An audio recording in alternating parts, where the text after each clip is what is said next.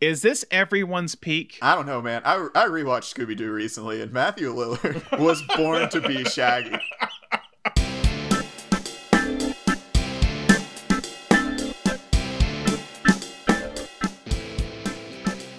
Hi, and welcome to episode of Cinema Nation. My name is Brandon Sparks. And I'm Thomas Horton. And here on Cinema Nation, we discuss film genres and the tropes and stories within them. For October, we've been talking about some of our favorite horror comedies like of Paradise, Hausu, The Burbs, and Tucker and Dale vs. Evil. We've talked about the tropes of the genre and how these films balance the tones of horror and comedy. Now, for our final episode of the month, we're tackling a director that has is not usually considered a horror comedy director. Many people would call him just a straight horror director. And that would be true. But a good chunk of his work does combine horrific moments with a sly sense of dark humor or sometimes a, a big sense of, of humor in general. And that director is Wes Craven, also known as the maestro of horror. And Craven is one of those rare genre directors that has helped define and redefine uh, a specific genre several times throughout his career. But before we dive into the life and filmography of Wes Craven, Thomas, what are some of the genre tropes and techniques we've talked about regarding the genre uh, this month? We've talked about references, referencing, you know, previous films within the horror genre, within even just kind of the horror subgenre um, that you're working within. Um, that can be to the point of parody, like we talked about with Tucker and Dale uh, last week. That can also be just kind of literary references or homages, kind of like we discussed how Phantom of the Paradise made all these homages to almost any Gothic literature, every Gothic literature piece there is, pretty much. Um, and and we talked about how that the the horror genre is, is a specific genre that's able to balance homage and reference in a way that is both serious and comedic. You can you can make references. There's a lot of horror films that reference previous horror films with in in a non comedic way. Um, but then we've also discussed uh, kind of upping the ante as far as the comedic value. You know, if you shoot something a little bit crazier, if you up the gore factor, it's it's very easy to to blur the yeah. lines between horror and comedy, and that is one one good way to do it. Um, and something we've hit upon again and again is the idea that the reason that comedy and horror are so closely knit is because the process of of telling a joke and creating a scare is is very similar. You've got your setup, yeah. Um, you've got your suspense, and then you've got the punchline or the scare, and they the structure is very similar, and so it's very easy to see even in serious horror movies, there's almost always like a a funny a funny scare at some point, you know. Um, yeah, a lot of yeah, times yeah. you'll see a big trope is like before the real scares start, you'll have a scare where someone's just messing around. You know, one of the boys is like scaring one of the girls yeah. as they're exploring a, a haunted house. Um, so yeah, it's it's a really interesting genre, and, and we've we've seen it throughout this month in that it's very easy to make a horror comedy. It's very easy to wo- to weave horror elements into your comedy. It's very easy to weave comedy elements into your horror because they're so closely tied together in so many ways. Yeah, and and all all that is true with how like uh it's a, it's the it's horror and comedy are the two genres that really elicit a response from mm-hmm. an audience, either laughing or or being terrified. And they also with, with this genre is there's a lot of exaggeration of style which will pop up even the music or the cinematography and which is something that we'll talk about today with Wes Craven but Craven specifically in terms of the the references or the the tropes that are I mean a big thing about the genre is subverting the tropes that are set up within it at least we talked about that with Tucker and Dale and a little bit about the Burbs as well. But th- that's going to be a major part of this episode, specifically with Craven's work in the Scream franchise. So, yeah, what I want to talk about first is just like when you think of Wes Craven, what do you think of? I think I think of Scream. Um, I also I do think of the Nightmare on Elm Street series, uh, specifically New Nightmare, mm-hmm. just because he's so present within he, he is a character within New Nightmare, yeah. and so that's that's kind of like how that's how I like to picture like my. I feel like uh, Ricky Bobby when they're talking about how they picture Jesus. my my Wes Craven, my Wes Craven is the new Nightmare Wes Craven, who's like very so friendly and nice, and just like very concerned about Heather, and just like like I don't I don't like doing this. I just I just have to. It's the it's his burden to have to uh yeah to have to put his his horror stories out into the world. Yeah, uh, I mean, and that is kind of a reality. Like that's the thing is that I, I've I've heard when we're doing my research for Craven, I've heard many nice things about him. Like it's it's actually interesting when diving into him how different his life was compared to the movies he made. And yeah, Craven made Craven's first film was in 1972 and his final film was in 2011. So he worked for 39 years and he specifically worked within the horror genre and kind of the subgenres within that kind of umbrella. And so yeah, I mean, when I was like re- when I was thinking about him, I there are not many directors that match up with Craven. I feel like in terms of horror, outside of maybe John Carpenter. Mm. Yeah, like those are the two that I think. I, I think when looking at like Carpenter had they have very similar careers in terms of like the decades they worked or, or in carpenter's case has worked um but carpenter i think had a a, a shorter like his peaks were higher than craven mm. In the 80s and 70s but didn't go as long if that makes yeah, sense. well and I, I think and we'll, we'll talk about this when we get to, to craven in the 80s but i think spielberg and kind of the the steven spielberg model lured a lot of people away from horror in the 80s.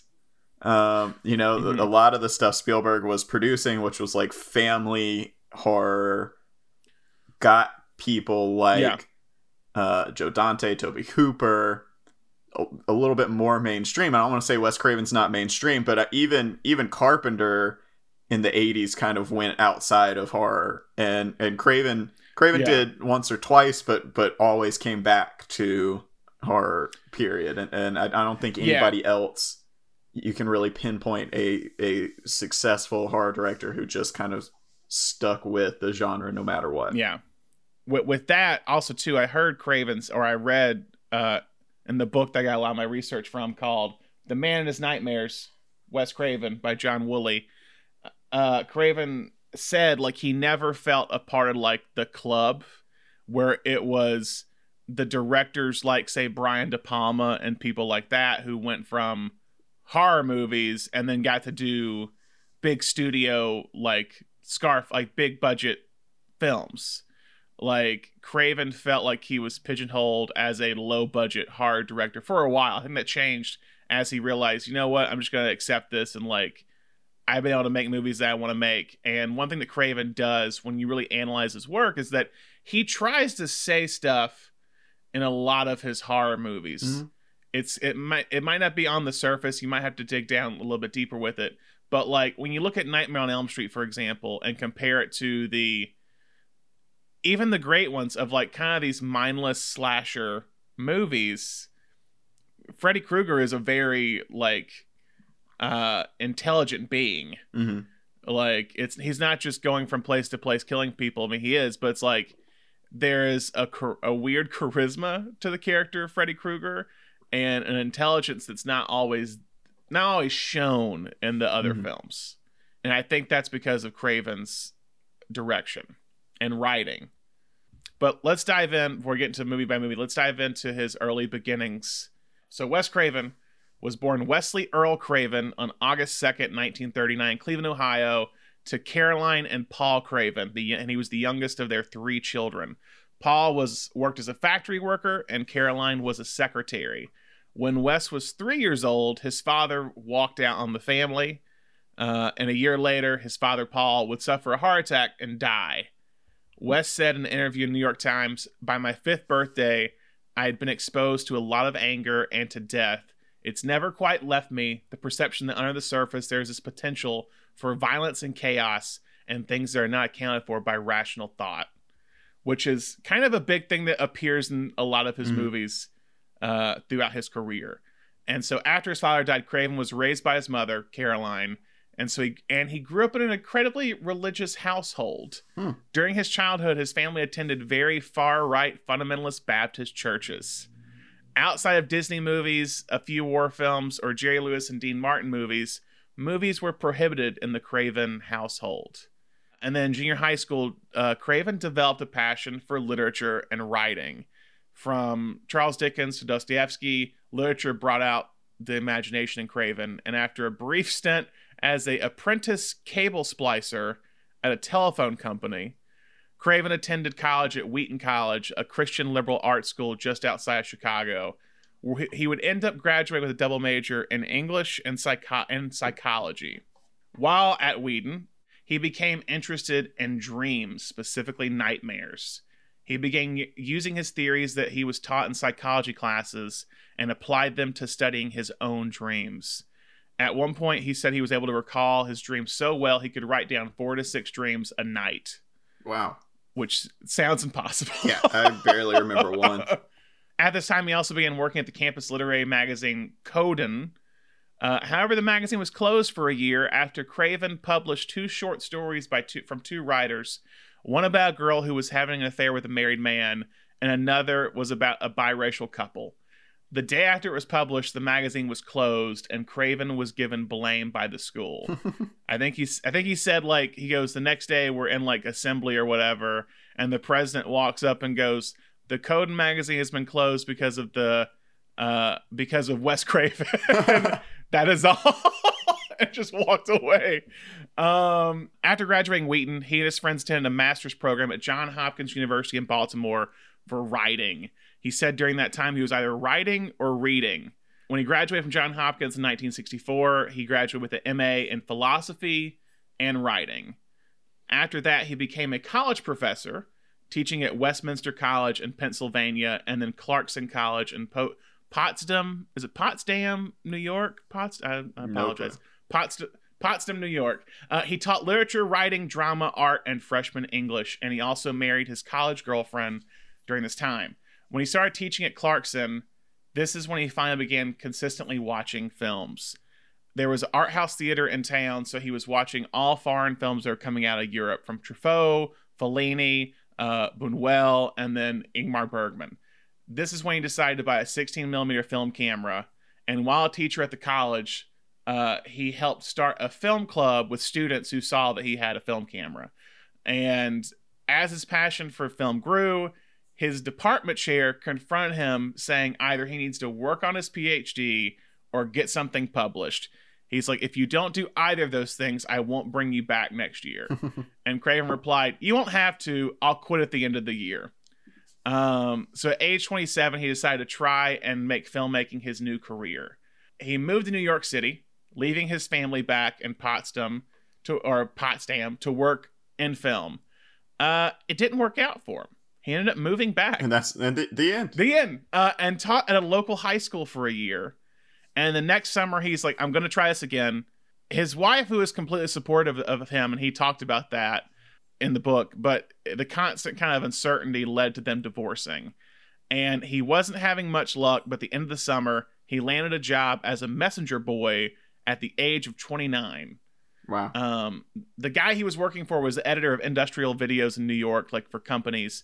Uh, but within a few years, that guy would leave film and become a musician. His name was Harry Chapin, the singer of the hit song "The Cat's in the Cradle." Mhm. Uh, Harry taught Craven a lot about filmmaking, and that's what helped him get work. Wow. Yeah, weird. Apparently, he Craven was friends with his Harry's brother, Tom? uh, Steve. Oh, okay. I was a big Tom Chapin fan as a kid. He's a uh, he's a children's children's singer songwriter. I was a huge Tom Chapin fan. Oh wow. Well, yeah, he talked about how like I can't remember. He was he was Harry was like managing a band, and I think it was I think it might have been his brother Steve was like in another band, and and Harry's like, hey, you, sh- you need an opening act, and then the next week he showed up with like two friends, and they just played some songs, and then Harry Chapin got big, and no one else did. That's hilarious. If you had told me that Tom Chapin and and and Wes Craven were friends, that would be like on par with when I found out that George Romero and Mister Rogers were friends. Well, it's weird. Yeah. So, but but Harry Chapin was a big influence on Craven. Uh, during this time, Craven began became involved in a film group, And one of the filmmakers in the group became an early collaborator, Cra- early collaborator of Craven's, and that's Sean Cunningham, the future director of Friday the Thirteenth. Hmm. Uh, but that was like almost a decade away. So during this time, these guys were working on uh, quote unquote nudie pictures, which was porn disguised as art. But also, Craven worked on some softcore porn. Allegedly, he was involved in the production of Deep Throat in some way. so, right during this time, uh, low budget horror films were beginning to do well. And so, Sean Cunningham came to Craven around 1971 and said, Hey, he knows some theater owners in Boston and they need a film for their their drive-ins and their theaters as like an opening act for some other movie they have coming out. And Craven and Cunningham agreed to make a horror movie. Now, Cunningham and Craven didn't want to make horror films for a career. Craven did not hate horror films, but it was a genre he was unaware of. Before directing the the movie that would eventually become his debut film, The Last House on the Left, Craven had only seen one horror film, and that was The Night of the Living Dead. That's a, that's a good one to start with. Yeah, and so that's when Last House on the Left comes in, and Last House on the Left because I I do think Craven, as I said earlier, is a director who has defined and redefined the horror genre count like at least three times. Yeah, for Uh, sure. and and I think Last House on the Left is the first one because when you look at the films that are coming out, horror films that are coming out in the 1970s, Last House on the Left predates all of the big movies from uh, Halloween to even The Exorcist, which comes out I think in '73. Uh, the Shining is 80, uh, but like the slasher movies of the 70s, even uh, Texas Chainsaw Massacre, uh, Last House on the Left kind of sets the groundwork for those kind of indie slasher movies to come up later in the decade. Well, last house, last house on the left is not. It's like you know, it's it's not what I would necessarily call a slasher. Like I, I it's Yeah. it's come to be part of that genre, but it's it's one that that is honestly I'd call more of a thriller than a horror in the first place. Like Mhm. I like I think because of because Craven did it, and it's it's come to be regarded more as horror as it goes on. But you know, it's it's not Yeah. really a the the formula is not really a horror formula necessarily. I mean, I would call it. I mean, I mean, I would say. Uh, I mean, it's like a Straw Dogs in a way. Yeah, yeah, it's it's, it's kind of the comparison piece.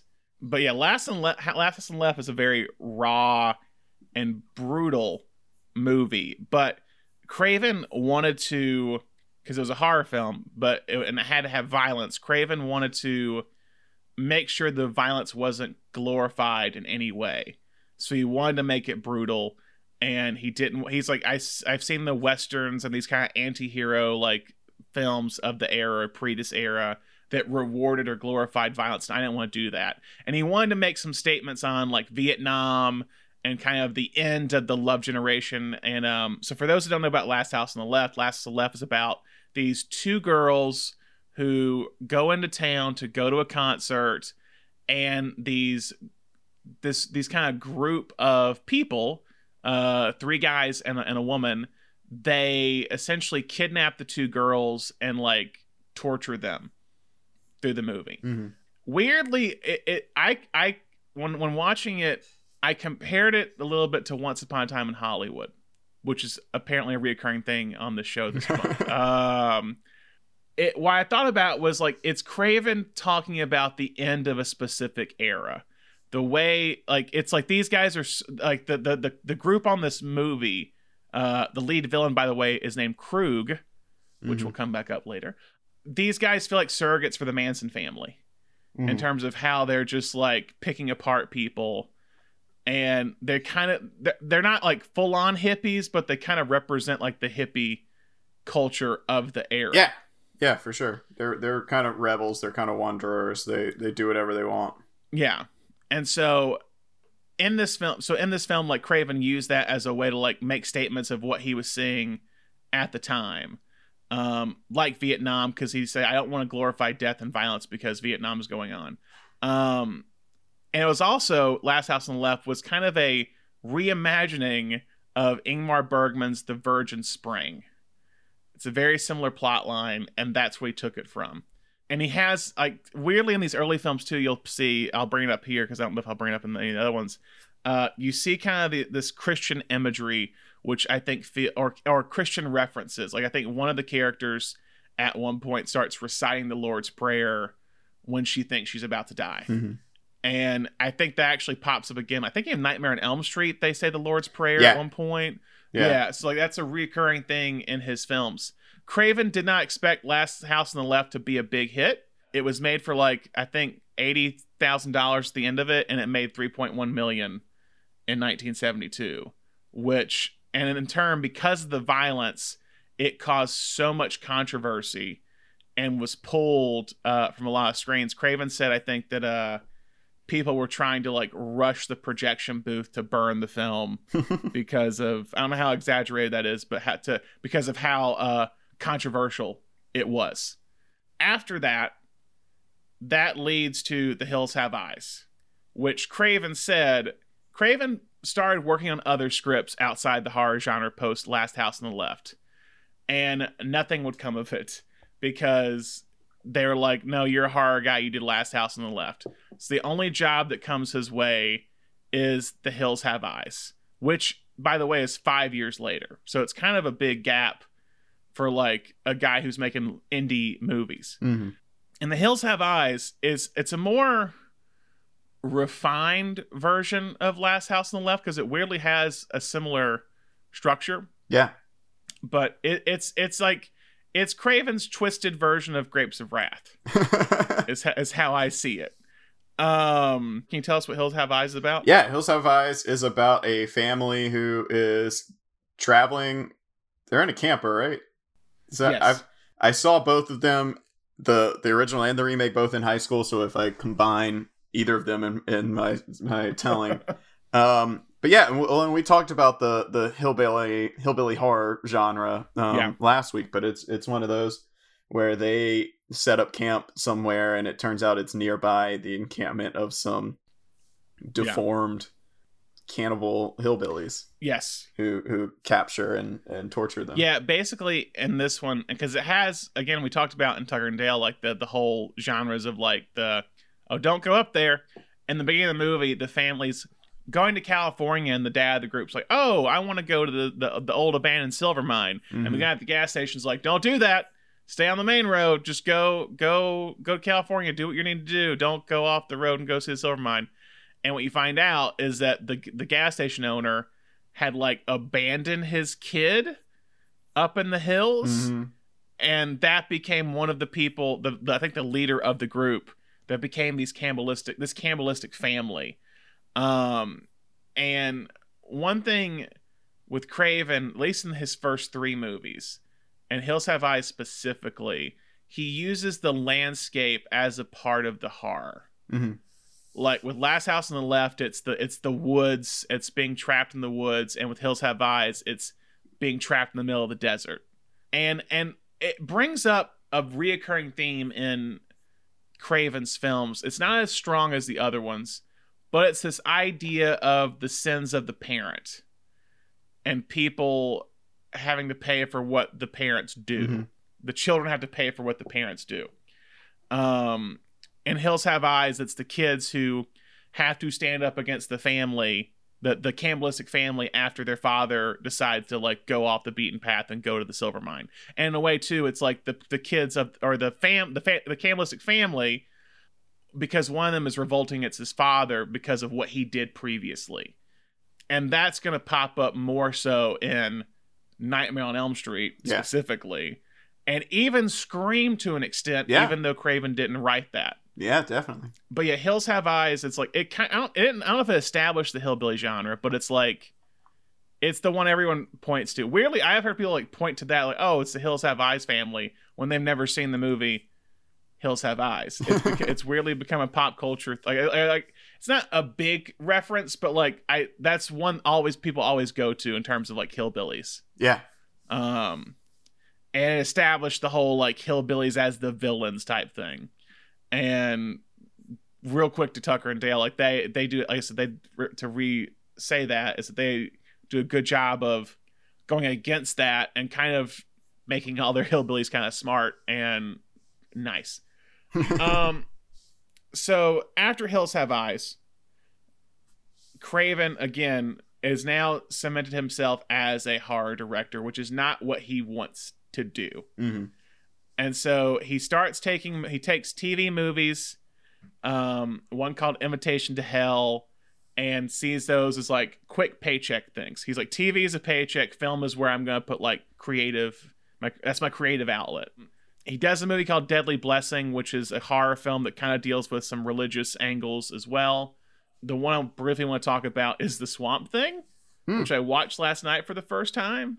Technically, like the second superhero adaptation, or the first one after Super Superman, basically, because it's based on a DC comic. Yeah. Uh, it's Craven's first big studio film. It's a dark superhero adaptation. Um, it was also it's also very different. I was I I don't know what I was expecting going into it when I watched last night, but like it's definitely Craven tapping into like Beauty and the Beast elements because there's this like tragic swamp he uses he he makes Swamp Thing a very tragic character and creates almost like a tragic romance around it. Hmm and it's it's it's very campy because it's a, it's the, the main guy's a swamp thing. Um and he uh and and so it some of it works some of it doesn't but I, I I was surprised how heartfelt it was in moments and it might be craven's most heartfelt movie of anything i've seen. Really? which is crazy to think. Because like there's really like great there's like this one moment when he's talking with uh uh the scientist that he met before he became the swamp thing and she asked like does it hurt? And he's like only when i laugh. And it's this very like moment where you're, it's just a it's a very we like nice moment and just like just shows like kind of the the tragic nature of this character and it continues to do that throughout the movie Much beauty in the swamp. If you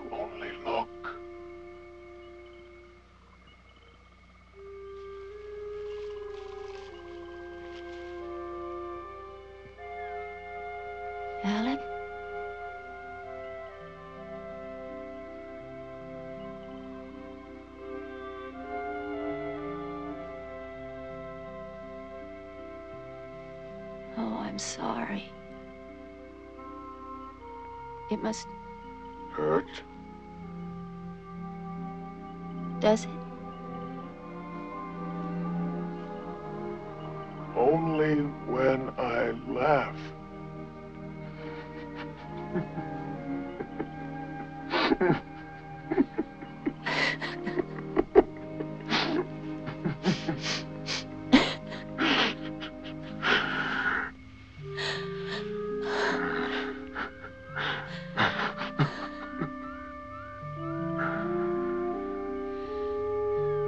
Have I gone crazy? Isn't this a dream? That's what I keep asking myself. Everything's a dream when you're alone. Swamp Thing, not a success at the box office. Uh, didn't do well at the box office, but it was a big hit on home video and resulted in a sequel and I, at least one TV show, and that's not even the, the recent one that just happened a year or so ago. But yeah, Swamp Thing's very different for Craven, and if it had done well at the box office, he could have done stuff outside of horror. But because of the failure at the box office of Swamp Thing, he was put back into he was pigeonholed as a horror director. After that, first he does because he hadn't had work in like uh two like two or three years since the Swamp Thing. He does a sequel to Hills Have Eyes, which is considered by many his worst movie of all The time. hills still have eyes. It's yeah, Hills Have Eyes Part Two. Yeah. It ca- it was filmed in '83. It was it said some people say '84, but it looks like it was released in 1985 to capitalize on the success of Wes Craven's next film, A Nightmare on Elm Street, which came out in 1984. So Thomas, what is A Nightmare on Elm Street about? You know, I hadn't revisited this movie uh, in a long time, and I had kind of forgotten that it was kind of structured as a mystery.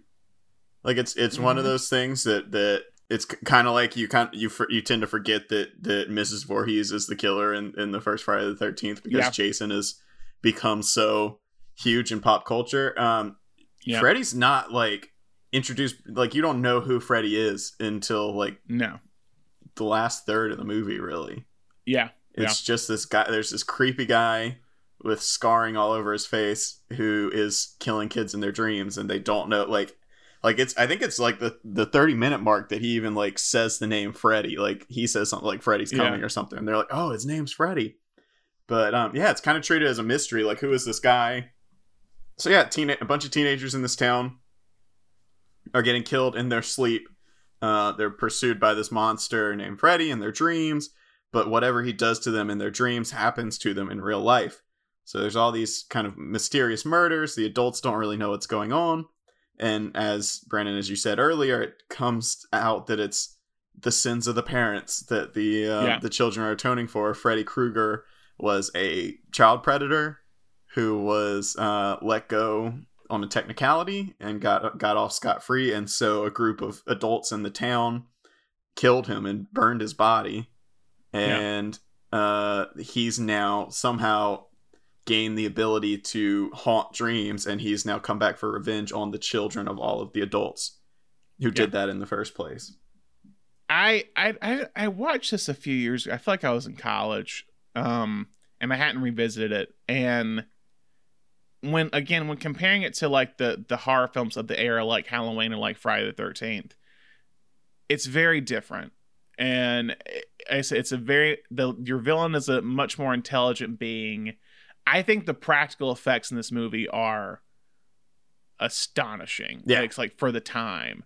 Like there's certain things like there's a big scene when when uh Nancy played by Heather Lang- Langenkamp, but Na- Nancy is in a room or in in I think Tina's room and she's sleeping and Freddy's face comes Mm-hmm. like from the wall and it's the hands. And just watching that you're just saying how in the hell do you do that? just because there's no an CG. entire rubber wall. So you know what it was? It was spandex Mm. they put spandex up and just had because it was apparently uh, the hot new thing at the time um and just put it up and just had them had the like a stunt guy go forward with it Mhm. um but real quick i want to give backstory on how the how the movie came about uh first off it was based on a bunch of articles that um craven had read about these men these like I think it was all, all young men or all men coming over from Southeast Asia that were immigrants who were having nightmares in their sleep and would wake up dead basically.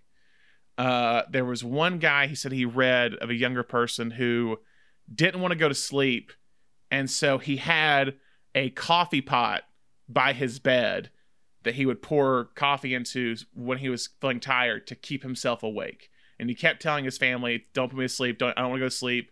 Like there's someone after me." And then one night they're watching a movie or something. The kid falls. I think it's a teenager. Teenager falls asleep, and they like take him to his room. Next thing you know, they hear screaming, and he's dead in bed.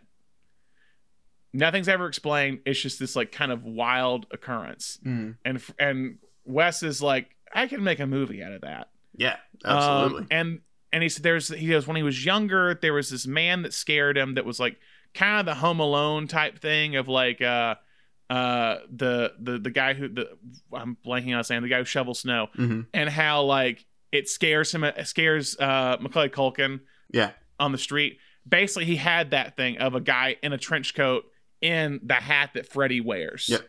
Big old fedora. Yeah. Also, the name Freddy Krueger, his childhood bully. Oh wow. Yeah. Yeah, I love when when when they first find it out because you're watching the movie and when they like first find it out, um, uh, Heather's like, "You see this name? F. Krueger, Fred Yeah. Krueger," and she's like, his, her mom's like, "Fred Krueger's dead," and you're just sitting there like, "His name's Freddy. Come on, guys! Like we, we all know this." yeah, it, it, all it, it's weird. It's weird how like like Freddy becomes a superstar after Mhm. this movie. That's the thing about the, the rest of the series. Outside of I think the Craven's versions of it when he writes Dream Warriors and then when he directs New Nightmare is that Freddy becomes the star of the franchise. Well, it was something very unique to the slasher genre because you had all these like giant, scary, quiet.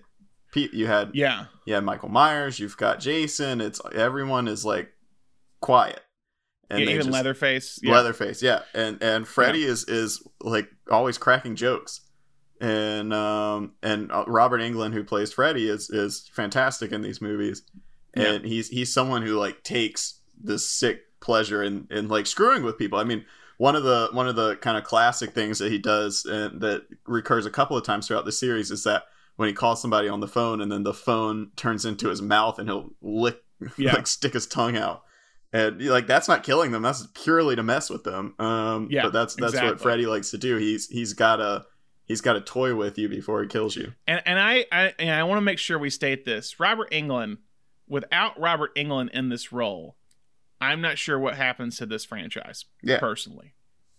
Because when you look at Nightmare and you look at all the other horror franchises of the time, Texas Chainsaw Massacre has had many remakes and sequels since the first one in the 70s.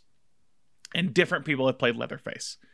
Halloween has had multiple movies uh, that have gone from the 70s, the 80s, the 90s, the 2000s. You've had Rob Zombie's Halloween. You now have David Gordon Green's Halloween, and you've had sequels of those.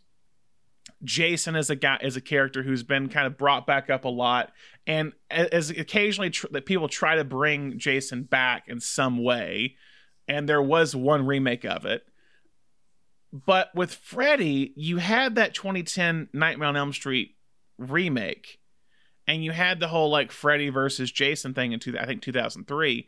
But once New Nightmare happens, there's not much after Nightmare, if that makes like they're like it's because I think the big question is, and I think why you don't get a sequel, say the the 2010 is that like no matter how good someone is, it was Jackie Earle Haley, can you replace Robert Englund? And that's the thing is that Robert Englund became so synonymous with that role. And people kind of think, oh, he was just probably like an unknown actor, like a stunt guy. He was like a classically trained actor, like Shakespearean actor who became Freddy Krueger. Um, and I think he brings that charisma to it that I don't know if anyone else would have been able to do. I know you're there, Freddy.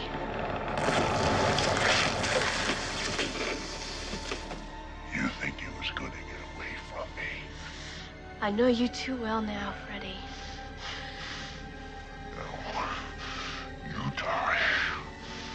Uh, quick question: Do you know what studio was first interested in Nightmare on Elm Street? no who was it Walt Disney Studios. They asked Wes Craven to tone down the movie, and he's like, "No, Wes, there's a little bit too much blood. too much blood. Don't want to do that." And they're just like, "Can we make Disney, this for kids?" Disney's hopping on the hopping on the Johnny Depp train early. Yeah. So uh so instead because no because again, you're looking at Craven who hasn't had a big hit. Uh Nightmare on Elm Street, the budget wise is a step down for him. Uh the company that does it is New Line Cinema, who at this point in time was only a distributor for like old like classic films or foreign films or horror films. And they decided to produce a Nightmare on Elm Street. Because of the success of Nightmare on Elm Street, it became a mass it basically made new line cinema Mhm. uh and to where it gained the name the house that freddy built so yeah it's like it was i i, I you kind of forget how big of an influence it was At, in 1989 there was a survey that, that showed that 66% of boys between ages 10 and 13 could match freddy krueger with his picture but only 33% could match abraham lincoln with his picture that's how big Freddy Krueger was. Uh, but real quick, so what what stands out to you about this movie? And we've said a few things like sense of the parents and the effects, but what else stands out to you about this movie? Uh, yeah, it's got like I said, it's great storytelling. The way it kind of holds on to who Freddy is and kind of teases it out. It also he borrows something from Hitchcock, which uh, continues to be kind of a Wes Craven thing throughout the rest of his career. Is that uh, the person we're introduced to as the protagonist is is killed off like Yeah, ten minutes into it. yeah, Um, Tina. yeah, which also he- famously happens in pretty much all the Scream movies, um, even though Yeah. he doesn't write those. But as as we'll see, a lot of the Scream scripts kind of invoke his his own voice and career. But uh, Yeah. but yeah, we're we're introduced to Tina. She's the only one who's having the dreams at that point, and and she's pretty much kind of given to, uh, or you know, she's the only one who's admitting to it at this point. yes, yeah, yeah, yeah. and um, she's kind of given to us as this is your protagonist, and then and then boom, she's dead. Like the first time she Yeah. sees Freddy, you're like, oh, this is just the intro to Freddy. She's gonna get out alive, and nope, she's she's dead. Yeah, and because she's not killed in the opening scene, but like she's like she, it's like around like probably 25 minute mark maybe 20 Mhm. minute mark because that because that kind of spurs the rest of the plot because they think oh her boyfriend killed killed her um and he's like no like no one was there in the room when it happened or so, someone was there in the room i didn't see his face when in reality it's just her in a very horrifying sequence a very well done sequence of her just like rotating around up to the ceiling and being just rotated around the room, Mhm. which is then brought back up in a new nightmare, uh, which we'll talk about later. Yeah, I just think I think it was like what what was I read in Roger Ebert's review of Dream Warriors because he didn't do a review on Nightmare on Elm Street. He goes, Nightmare on Elm Street series has a reputation in the movie business as a sort of high rent answer to the Friday the Thirteenth saga. Mhm. Um, and I would agree. I think I think because of just how like because as I said earlier about Craven studying his dreams, he used a lot of the stuff uh that he had learned when he was a student about dreams and and kind of the theories of dreams. But also I want to bring that up too is that that's a big theme of a lot of his movies where characters are unaware if they're in reality or if they're in a dream world. And it creates this i think what someone termed rubber reality. And it pops up throughout his entire career. I think even in last house on the left a character has a dream and wakes up from it. So like dreams are a reoccurring theme in his films but it really becomes a part of i guess the craven brand with nightmare on elm street Yeah, well, and I think also, and and this might have to do with him having a background and not wanting to do horror, but uh, as opposed to a lot of the kind of Friday the Thirteenth movies, Craven always feels like he's interested in in making you really root for and, and feel for the protagonist. Because a lot of these Mhm. movies are just kind of like, here's your, here's your, you know, the the killer's victims for this movie. You're gonna watch them all die. Um, whereas, whereas he's much more invested, you know, with with Nancy, with Sydney later on, in in really making sure you're invested and rooting for that person to make it out alive. See, I told you you'd be feeling better. All day long, I've been seeing that guy's weird face and hearing those fingernails. Fingernails. That's amazing you saying that. That made me remember the dream I had last night. What'd you dream?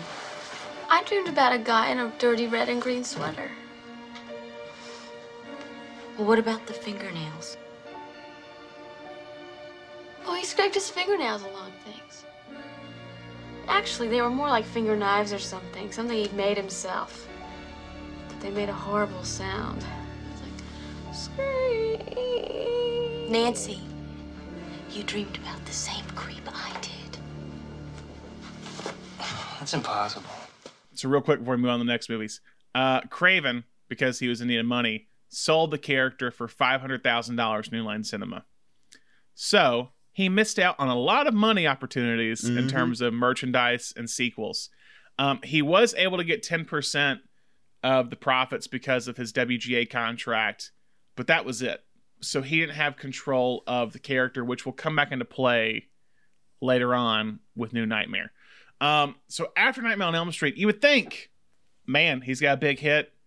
He's got he's gonna have a bunch of hit, big hits coming. No, that's not what happens with Wes Craven. After redefining the genre a second time, he ends up doing a couple of TV movies again. Again, does one called Chiller in 1985, and one for Disney called Casebusters in 1986 about these two ki- two the, the two grandkids of uh of a retired cop now a detective pat hingle who played commissioner gordon the original batman uh burton series. Uh and yeah it's a 47 50 minute made for tv movie about these two kids doing them like solving a mystery. And it was it was craven's way of trying to show hey i can do more than horror. And people are like that's good. Just stick to doing horror. uh, his next his next movie, originally titled Friend, later became Deadly Friend. It was supposed to be about like a robot and the kid who makes him. Uh, and kind of a like trying to be like a ET esque story, if that makes sense. And I think they they they watched. Like, oh no, no, we got to have more scares in this. You're Wes Craven. Let's add more scares and let's retitle this Deadly Friend instead. So what was be to be a family film of some kind with some dark edges to it. Uh, ends up just being a straight horror sci-fi film, which Craven was upset by. He rewrites real quick, or he does a write, or he does a script for Nightmare on Elm Street 3 Dream Warriors, which I was very surprised by, by the way, because I always thought outside New Nightmare, I always thought the sequels of Nightmare on Elm Street were just like forgettable or bad. Uh, I actually really like Dream Warriors. Yeah, Dream Like, Warriors I think it's fun. a gr- I think it's I think it's a great premise. It's a natural premise. I think it's you're getting a mix of like the charismatic Freddy of the of the one-liners, but also the the lineage of the Craven franchise by bringing back Nancy as a character. Mhm. Uh, and I was just like, when watching, I think I think there's some things that are a little rough because I yeah take into account too like there were three other like two or three other writers on the movie, one of them being Frank Darabont. So it's not fully Craven's vision, and they I think they changed a good bit from what I heard, but there is Wes Craven DNA in this movie, especially compared to the other sequels in Nightmare on Elm Street. So after Nightmare, I'm gonna do a quick run through these two movies because I want to talk about them. Uh, he has a movie called The Serpent and the Rainbow, starring Bill Pullman, who is a Harvard anthropologist who is sent to Haiti to retrieve a powder that people have said can bring humans back from the dead. Um, essentially, this drug creates walking zombies. Basically, they're, it's a, again a kind of a mystery of there are people who were dead before and three years later reappear in like a zombified state. And Bill Pullman gets sent to Haiti. I think it's one of the first movies, to, if not the first movie, to ever be shot in Haiti. Um, and Bill Pullman is trying to discover, trying to find this drug and bring it over to the U.S. to like so that his company can monetize it to to to start making money off of it. It's an underrated Craven movie.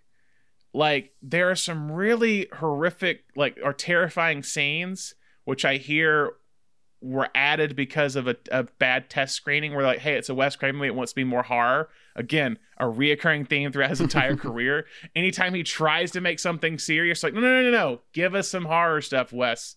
And it's one of his biggest movies in terms of like shooting on a large canvas. Like, there's these beautiful shots of like in Haiti of like a um like ceremony, but it's all shot with like um in a cemetery. It's shot in like a with uh with like uh torches Mhm. and it's just beautiful and i think i read that the original the author of the book because it's actually inspired by a true story the author of the book wanted peter weir to direct it and when watching this it would make total sense because of how big it is in scope Mhm. and so it's very different for craven and i think he does a really good job at it but it kind of gets forgotten because it's it's it's a little it has a little bit of horror in it because it's dealing with like voodoo and stuff but it's not fully that. But again in this movie too bill pullman's character after he kind of takes the drug at one point it's this idea of like he doesn't know if he's in reality or if he's in a dream world. Mhm. so he begins having nightmares and he keeps thinking he's in the real and in, the, in his real world but he's in like a whole like there's one scene that i think is just incredible where he gets like trapped in a basically it's put in a casket and it begins to like overflow with blood. It's just like horrifying A totally new anesthetic that could revolutionize medicine. Now, what if this zombie drug could be discovered? 40 to 50,000 lives a year are lost on the operating table, and not because of surgery, but because of anesthetic shock. 40 to 50,000 lives a year could be saved in the U.S. alone, Dr. Allen. And more worldwide if properly marketed. It could be something more complicated than drugs. It could be the proof, perhaps, of the soul. Come on, Sconey. Where's the location of the soul? Under the hood, next to the battery? No. The soul begins and ends with the brain.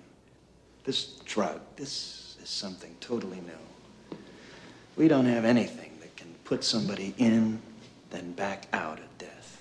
after Serpent and the Rainbow, he does a movie called Shocker, which he basically wanted to say, hey, I want to recreate the success of Nightmare on Elm Street, but this time I'm going to own the rights and I'm going to help, I think it was Universal, make money so they can start their own franchise. And and he again, he basically uses it it's a it's a uh stars Peter Berg, a very young Peter Berg, uh as his football player in college who uh gets tied up with the serial killer Horace Pinker and Horace Pinker after he gets uh electrocuted, he like it's a he he it's very campy and very over the top but he basically after he gets electrocuted he still stays alive but he can now travel through the tv uh but it's like it's craven trying to make statements on the effect of television at the time at the end of the 80s on our culture and our, like our psyche. But again he also uses this rubber reality of peter berg again very similar to uh uh, Nancy in Nightmare on Elm Street is that kind of the big thing is he realized, oh, I gotta go into my dreams, go to sleep. That's when I can see what's what Horace is gonna do, and let me bring him out of the dream into the reality. Mm. And I'm just like when I'm watching, I'm like, there's so many similarities between Nightmare on Elm Street and this movie. It's just not fully clicking. And I think because you don't have someone like Robert Englund in the lead role. Um so with all that, he has a like I said after Nightmare on Elm Street, a bunch of misfires, a couple underrated movies, and then we move into the 1990s, which I think is arguably Craven's best decade. And he starts it off with 1991's The People Under the Stairs. Now, Thomas, you never seen this movie before. I had not. No, this was my first time watching it. I had I had seen the trailer um, at the New Art because they. I remember when they showed it at the New Art. Yeah. They showed the trailer a few Yeah. times. Um, it's wild. Yeah. What's it about? Uh, so it's about this a young boy. Um, his name is Fool. That's what his his sister calls him. Um, Mhm. and he lives in the projects in um, Los Angeles. And he, they live in like a, some slum apartments. They're about to get evicted. His mom's sick, and his neighbor, who's played by Ving Rhames, tells him, "Hey, we should go rob your landlord because he's the one who's evicting you, and I hear he's got a bunch of Yeah. gold." So the two of them go to break into, uh, along with Ving Rhames' partner, go to break into this house and just, it's you know, it's just this this uh, couple who lives there. They seem to be kind of you know really religious and and pretty vanilla, Yeah. and so they go to break in and steal the gold and start to realize that the place is more than it seems as they get there. Um, yeah, it turns out that the couple who lives there is like a really twisted brother sister pair who um, who like to make believe that they're married with each other and uh, have been kidnapping kids in an effort to raise like the perfect Christian child. And anytime one of the kids rebels against them or doesn't or isn't perfect, they get locked in the basement. So there's now a brood of of uh, deformed basement cannibals who are trapped in the basement. And so Fool gets trapped in this house, which is a stronghold with these weird BDSM religious murderer people. Yeah, and, and it's the idea too. Like they're trying to find the perfect child, but most they're trying to trying to create the perfect family. hmm Is the idea is that you're coming out of this like Reagan America, uh, high on capitalism, um, and Craven I think is trying to make a statement of like the the the the downside of that I that American dream at that point. Hmm and and and so, in some case like the facade of it. And so yeah like they they, they found the, in the movie that they have found the right girl that she's perfect. Now we have to find the right boy but these boys are all rebellious. Like i mean this one talks too much. We have to cut out his tongue and throw him down in the basement. And like there's a lot of these like things happening and it's them trying to create the perfect american family the perfect american image.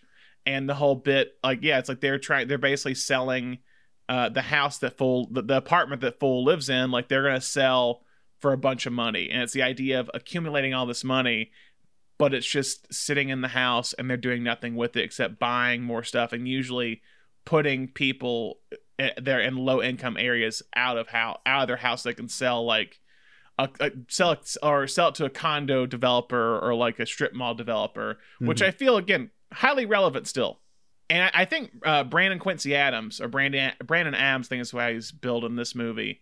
Brandon Quintin Adams, great child actor performance in this movie. Yeah, he's a lot of fun. He car- I mean, he carries the movie, and this is one of those that you, like I said with Wes, you're you're on the edge of your seat the whole time because you Yeah. don't want anything bad to happen to Fool, and um, bad things are happening to a lot of the people around him. But uh, but you're really invested in this one because because of his performance and because of the way Wes presents his characters. You you anytime he's in danger, you're really rooting for him.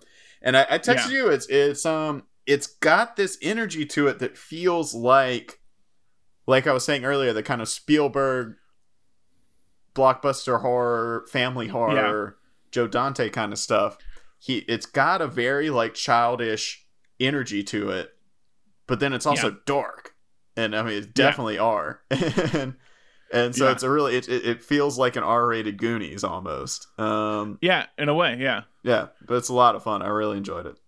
I think another thing too, real quick. I think we kind of mentioned this about Nancy and, and Nightmare, but and we'll we'll continue into Scream. Is that Fool is a very intelligent like lead character. Mhm. Like he's always like.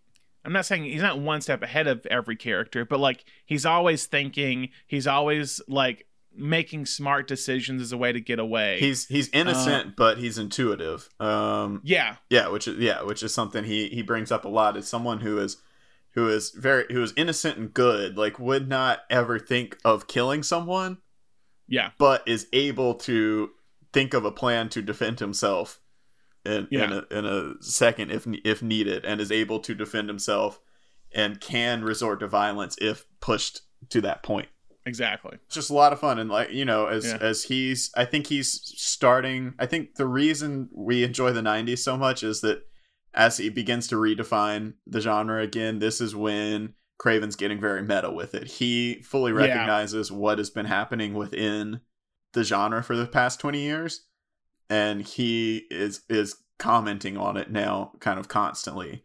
And so that's what this one this one especially I think that's how he's able to blend that kind of childish energy with his, you know the the real dark kind of scary stuff is mm-hmm. because he's he knows those lines. He knows which lines to cross and how to weave it kind of in and out. And that's why he's also able to present these two mother and father as like frightening but also as as comedic as they are because there there's always Yeah. something kind of wacky and offbeat to them but also like terrifying in their performances and in, in the way they're written and styled and everything He doesn't talk much, does he? His tongue's cut out. Oh, oh, Mommy caught him trying to call for help one day, and Daddy had to teach him speak no evil, right? Your father's one sick mother, you know that? Actually, your mother's one sick mother, too. Shh. You're speaking evil. They'd kill you if they heard a word you just said. Roach. Roach is my friend. Roach? I'm Poindexter. Everybody calls me fool. so after People on the Stairs, we move to Wes Craven's New Nightmare, which is a movie that I know Thomas.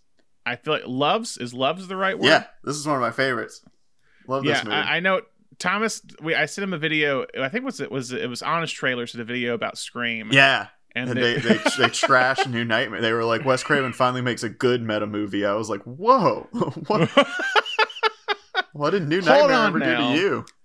I, my big question is: Is Wes Craven's New Nightmare the most meta movie ever made? Oh, what I 100%. wonder. Like it's insane. It's up there with pro- it's probably New Nightmare and adaptation, or probably the, the yeah, probably those two are the most meta. I would agree with that. So New Nightmare is about Heather Langenkamp, who played Nancy in uh, Nightmare on Elm Street and Dream Warriors. And Yep. she is having nightmare. It's set in, in the 90s. She's having nightmares about Freddy. And which I, I always love anytime she so she'll like call up Robert Englund and be like, I'm having nightmares about Freddy. And Robert Englund's like, You're having nightmares about me? And she's like, No, not you, Freddy. but her her husband is then killed in a car wreck but when she goes to identify the body he's got the Freddy kind of signature slash marks on his chest. So Yeah. she starts thinking that something's really wrong. Her young son Dylan is starting to act kind of strange, and he's become obsessed with Freddy. And he he sings the song, you know, the one two Yeah. Freddy's coming for you. He is always talking about Freddy, even though she's never let him watch any of those movies. So she becomes convinced that like Freddy is Freddy is real somehow, and ends up and ends up talking to Wes, who tells her that he's working on a new Nightmare on Elm Street movie because Freddy's been haunting his dreams. And you Yeah. come to find out that Wes is writing Heather's life. Well, because based, I think in the previous one, which is called Freddy's Dead, is the Kill Off Freddy is what it is, and it's like great, no more Freddy movies, and uh, they came in reality they came to Wes like, hey, do you want to do one more because we like people really like the character, and Wes is like, cool, let me just reinvent the entire franchise, Mhm. and yeah, it's like he's telling Heather's story, and I mean, and he apparently when he decided to write the movie, he interviewed all the actors to get their not just the actors, but like Bob Shaye, who's the producer of the film and like one of the heads of New Line at the time. Like he used like all the real people Mhm. that were involved in making it. And he interviewed them like, okay, what? Did, uh, how did it have effect on you? Like, what was your career like after Nightmare? Like, did like with Englund, did Freddy have like like what was your relationship with the Freddy character? Blah blah. And like I know Heather Langenkamp said like after it wasn't even after Nightmare, it was after she was on a TV show that got canceled. She started having a stalker, is what it was, and they would call up her house and like say stuff to her, or not say anything. And so Wes kind of takes that and makes that a plot thing Mhm. in this movie that that she starts getting random calls, which you kind of believe is Freddy. Um, Yeah, but I love, And- like you said, everyone's involved in it. I love when when they have her husband's funeral. Like a Yeah. lot of the Yeah. cast from the original Nightmare on Elm Street is there, and they don't even really have like speaking roles. But no, they're, like they're the boy, kind of Ti- Tina, yeah, Tina's boyfriend's there. hmm Johnny Depp didn't bother to show up, but uh, Well, I read Craven was hesitant to ask him because he had gotten so big Hmm. that he was afraid Depp would say no. And Depp, they ran to each other after the movie, and Depp's like, "Oh no, I totally would have done it."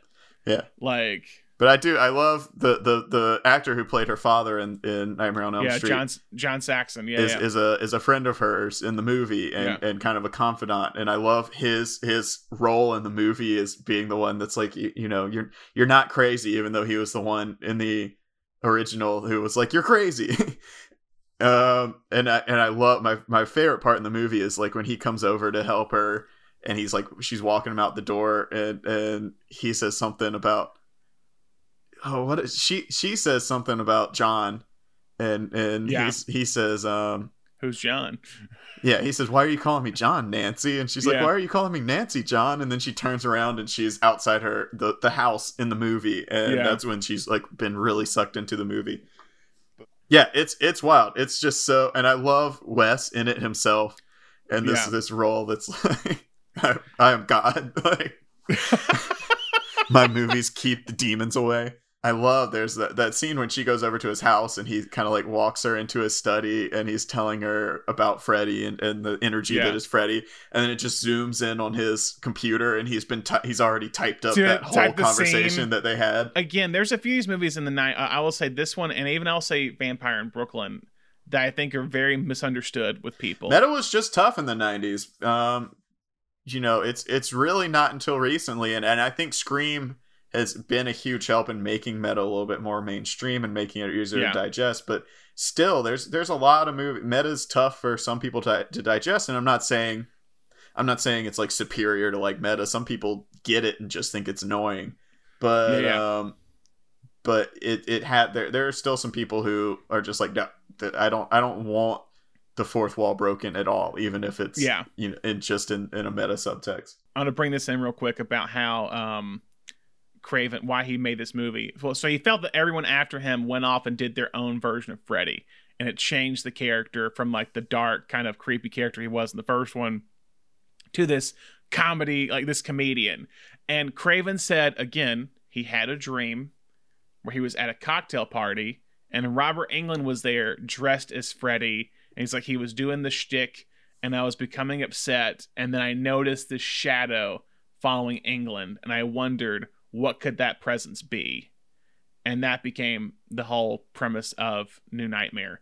And Englund, like I said, I love the scene where like Englund pops out at the uh at the talk show and he's like dressed as Fred, like, hey, hey, I'm coming to get you. And like everyone's excited. And then it just cuts to them later, like Englund just like, oh yeah, I'm just like a rock star. Is Mhm. basically what he's become Signing as Freddy and everything. yeah. signing autographs and like also this is weird kind of like again like people who were like they like like the thing about it is like that's like a decade after the movie uh at the original movie um and she's like oh yeah i see robert at these events it's like very much like early like conventions like Mhm. scenario of like how i see people that i worked 10 years ago just in random moments of my life but we still have this connection so we're still friends in a way let's say oh i'll walk you out it's like and but yeah it's uh englund like i said englund does a great job of like this the two-parter of playing Freddy Krueger, but also playing a version of himself. Yeah, playing completely not threatening Robert Englund, who Yeah. likes to stay at home and paint.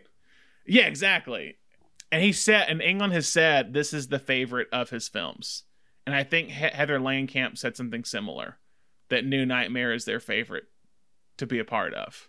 Also, ran- a random tidbit shot during the Northridge earthquake. And in the movie, there's a lot of earthquakes. yeah. They actually they actually used a lot. All the footage you see is just the, like the b the b roll of them driving around because Northridge earthquake, earthquake had just. I wondered. I wondered how they did Yeah. all that, like all those Yeah. buildings and rubble. I was like, that's a that's a big spin to have like that bridge Yeah. in the background that's that's knocked down. They basically, hey, let's go get some footage of this real quick so we can put it in the movie. Just, I mean, life imitating art in that in that instance. Maybe hey hey, the earthquakes were a sign of Freddy coming back. They made the movie to stop Freddy from coming back. Maybe So maybe we it's we, real. We saved it. Yeah, New Nightmare, however, I think was the lowest grossing Nightmare on Elm Street movie when yeah, it came out. I, like I said, it's tough. It's tough, especially at that point. People really didn't know what to do with meta, especially meta that's not presented as comedy. Yeah, You know, Mel Brooks is meta, but like it's he he doesn't Yeah. present anything as as being horror or drama or anything like that. Oh, listen, the SOB probably read about the funeral in the papers or something. Sick mother. It's the last thing you need right now, I'm sure. Actually, it's been giving me Freddy nightmares. Wait a second. Now, let me get this straight. You're having nightmares about Freddy? As in me? No, it isn't you. He's scarier. He's. Darker? More evil? Yeah. How did you know? Call it a guess. Pretty damn good guess. Anyway, what I was calling about was. Have you seen any of the script by any chance? Now, Wes won't show it until he's finished. At least that's what he told me. Well, when is it going to be done? Now, the way he's writing, who knows? So weird. I asked him how far he was at the funeral. What did he say? Oh, yeah. As far as Dylan trying to reach God, whatever that means. Weird, huh? Putting your kid in the script? Robert. Have you been having nightmares? A Vampire in Brooklyn, starring Eddie Murphy and directed by Wes Craven, one of the oddest pairings of the 90s at least. It comes over from like the like like like, like Jamaica or these kind of islands areas and it brings in this kind of like voodoo world and how and, and how it kind of infiltrates the vampires and so Eddie Murphy plays a straight horror villain in this movie as a vampire who goes to Brooklyn to find like a a a vamp a, a woman who is half vampire half woman and or half human and she does not know she's half vampire and he's looking for her because he she's supposed to be his like mate for eternity or whatever and it's played by Angela Bassett. Why I want to bring this up real quick is because it is a horror comedy and many of the reviews were like what is this movie? Is it a horror? Is it a comedy? I don't know. I don't get what they're doing. Like people didn't understand the idea of a horror comedy because Mhm. wes craven who is a horror director is directing a comedy so they were confused. But then eddie murphy who at this point is one of the biggest comedy stars in movies of the time he's playing a character that's a straight villain. And people don't know how to take it. And so I always assumed this was like Murphy's worst film. And when watching it, I think it's very underrated. Granted, I'm a Murphy stan, so maybe I'm just biased with this. But I've heard a few people. It's, it has like a weird kind of. There is a niche or cult following online talking about how they love the mythology of it. They love that Murphy plays this kind of straight character, but he also goes off and does like becomes two other characters in the movie as like a as like going under disguise. So there is comedy in the movie, but people were so and and Wes saw it as a great way, like oh I can actually direct a comedy, but Murphy wanted to do a horror, Wes wanted to do a comedy. They kind of combined them, and I think because of that, critics and audiences didn't know how to take it. Mhm. So watching it now, being detached from that kind of um, uh, point of view of, of those two guys, I think it actually holds up fairly well. And Murphy, weirdly, was a big fan of Wes Craven, and that's why he wanted to direct the movie. Big fan of Hills Have Eyes, and apparently a big fan of Serpent and the Rainbow. Hmm. And Craven said that Murphy would recite d- like chunks of dialogue from both those movies to him. I passed terrified about half an hour ago. Rita, all your life you wondered why you felt things that no one else felt. Why you never caught a cold, never broke a bone. This is just a dream, right? Pretty soon I'm gonna wake up and. And I will be there. Rita, I'm not going to be alone again. I'd perish without you. I can go back. Go back to my life. Can't stop me. You can't. Then go. Go back to your little shoebox apartment, filled with his empty dreams. Huh? And go back to your church and don't forget the collection plate. Your good preacher's whiskey supply is running low. And go back to your job, where they laugh at you behind your back and they call you crazy. Or you face the truth, Rita. But you have no place left to go but to me. What do you know about truth? You lied to me from the beginning. So, but Vampire in Brooklyn is a failure, but that leads into Wes Craven's next movie in 1996, Scream.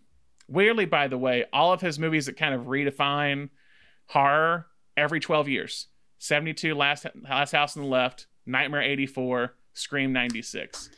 Probably because he's keeping the demons away, man. That's how. that's how long we needed. We needed him to make a movie to keep the demons below. 12 years. Yeah. That's what's happening right now. We didn't have Wes Craven Whoa. to make. uh, so anyway, uh, Thomas, what is Scream One about? Or I mean, off Scream. I don't know. Scream. What's, what is Scream about? So Scream One is just about a small town where there's someone killing off teenagers. Uh, Yeah. Very famously opens with the uh, sequence with Drew Barrymore where she answers the phone and the voice says, you know, what's your favorite scary movie? Um, and then she's murdered, which was which was huge. Even though you know every you know, it's one of those things people talk about that a lot. Like what a what a shock that was to be Yeah. introduced to Drew Barrymore. Like everybody knows her. She's Drew Barrymore. She's famous. Boom, she's get she's dead five minutes in. Uh, Yeah. I mean, of course, is Psycho is the same thing over again, but Yeah. uh, but in a new way. Um, yeah, and then it turns out it, it follows for the rest of the movie. We follow Sidney Prescott, who is a uh, our you know strong heroine. She lived through her her mother's murder, uh, got her mother's murderer put in in prison, like very strongly testified against her. Stands up to all these tabloid journalists who follow her around because of her mother's murder. Um, and she and her boyfriend, uh, Billy Loomis, and their kind of group of friends uh go through these murder attempts. The murderer tries to get her. She thinks it might be billy because he has a cell phone and the murderer has a Yeah, cell phone yeah, and yeah. no one else has a cell phone. What were you doing with that cellular phone billy? Um so she gets him locked away but then the the killer still calls her when he's locked up so she decides it's not him. Spoiler if you haven't seen scream yet it was billy and also his friend stu uh, billy played by skeet ulrich stu played by matthew lillard in one of the most incredible performances i think of, of all time One one of the most unhinged performances. it's insane Yeah, baby. i don't know if he's good or bad in this movie I love. I There's always away. gonna be a sequel. There's gonna always gonna be a sequel. I love. Gonna the- be a scream, baby. One of my favorites is like, "Oh, Billy, man, I'm bleeding out. I think you stabbed me too deep, man. I'm dying." I I'm one of- dying here, honestly man. the funniest, and you know we're talking horror comedies. The funniest line in this movie it gets me every single time I crack up is when he's like almost dead and he's on the phone with with Cindy and he's like, "Did you really call the cops?" And she's like, "Yes, I did." And he's like, "My parents are gonna kill me." So I want to talk about that real quick on, on that because oh, I've had this conversation with people when I said we're doing a Wes Craven episode for horror comedy. They go, but he didn't really do any comedies. And I was like, he did Scream. They go, well, that's not really a comedy. I was like, no, no, no, it is. I what's interesting about it with Scream is that because it redefined the horror genre so well, people lump it in as just another slasher film. Hmm. But because I've heard this from multiple people, but in reality, it is a horror comedy. Is that people's perspective of it have changed because, like, oh yeah, it's a guy in a ghost face mask running around killing people, slasher, end of story. But what they're saying with they're they're they're taking the tropes of the genre and turning it on its head, and you have all these different characters who are com like basically again these smart characters who are commenting on what's happened. yeah, I mean, So we didn't any- even bring up Jamie Kennedy as Randy is is presented Yeah. as he's he's the the movie nut and he knows yeah. exactly how the movie's gonna go. He's the one. Yeah. He's like, it's Billy. It's obviously Billy. Look at look at prom night. Like it's Billy, and no one listens to him. They're like, this isn't a movie, man. This is real life. And then he's the people one. watch prom night. It'd be faster. Yeah, he's great. Honestly, uh, it's it feels weird saying this, but fantastic performance from Jamie Jamie Kennedy. So I, he- I yeah. love Randy in these movies, and and So do I. I don't know what happened. Well, I was. I was gonna lead with this, and I don't I don't want to sound this as a diss to anyone in the, involved in this movie. Is this everyone's peak? I don't know, man. I I rewatched Scooby Doo recently, and Matthew Lillard Oh my god! was born to be Shaggy. I don't care what you have to say about that movie. Matthew Lillard is so good as Shaggy, uh, unironically. Uh, no one else. I, I I tried rewatching the animated one. I tried watching the animated one recently. Will Forte did the voice of Shaggy. No, it's not. It's there's there's two people for me. There's Casey Kasem, and there's Matthew Lillard, and those are my Shaggies. Period. Well, besides Matthew Lillard, is everyone else's Yeah. peak? I mean, it's it's Jamie Yeah. Kennedy's peak. Jamie yeah. Kennedy's best movie. He's great in this role. Like I've never Yeah. seen Jamie Kennedy in anything else that I really liked him. And but I love Randy. Randy's a great character. He's really charismatic, especially in the second one. You're like really rooting for him. Yeah, yeah, Neve yeah. Campbell is great as Sidney. Obviously, uh, she's continued to carry the the films. Courteney Cox, obviously great on television, but this is Yeah, I think I her- think it's her it's her it's her peak in movie career. Yeah. like Scream is Scream is it.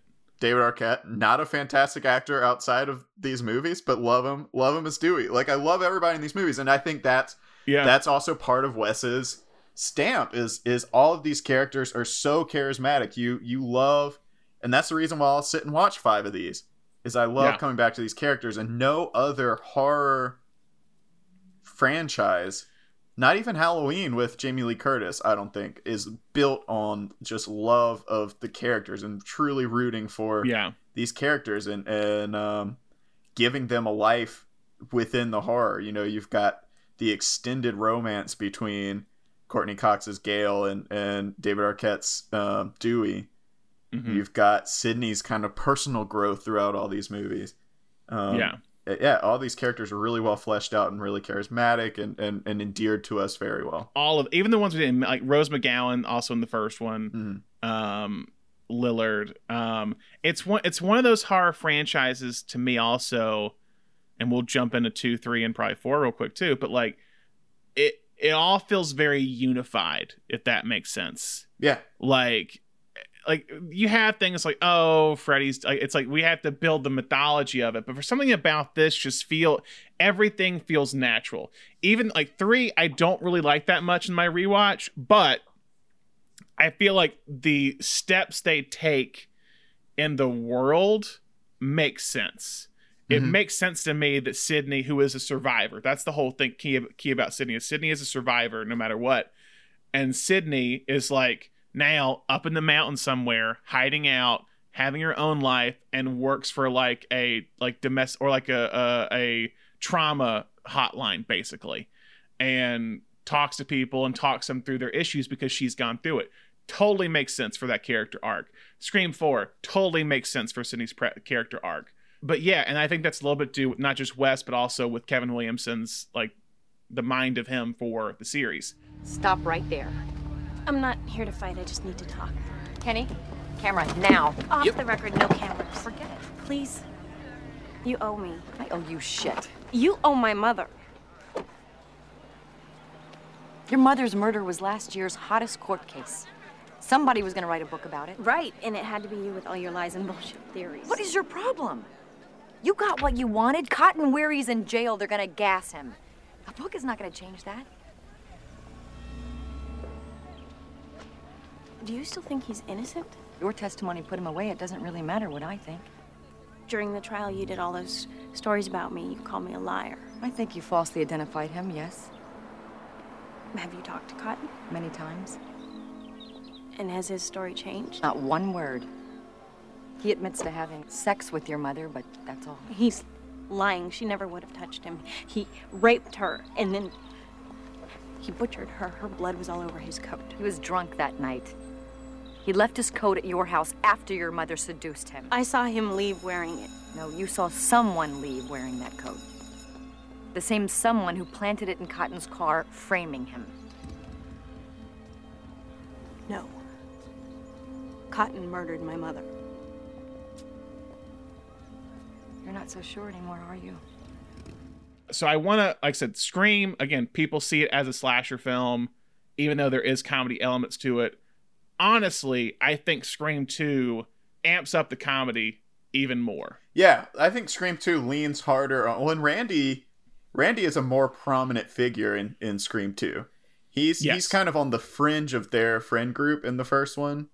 And in the second one, Yeah. he's now Sidney's best friend because the two of them have survived. And so we've always got his constant comment on like what is a sequel and you know what does a sequel mean i love the like running gag of him and timothy olyphant going back and forth trying to like define like What's- good what's- sequels like what's Yeah. what's a sequel that's better than the original and yeah it, it's it's constantly harping on the idea of a sequel and what do you do in a sequel because in the movie itself the new killer the new ghostface is trying to make a real life sequel I, I will tell you this is that our entire sequel month came from the idea of their, or came from the conversation in Scream 2.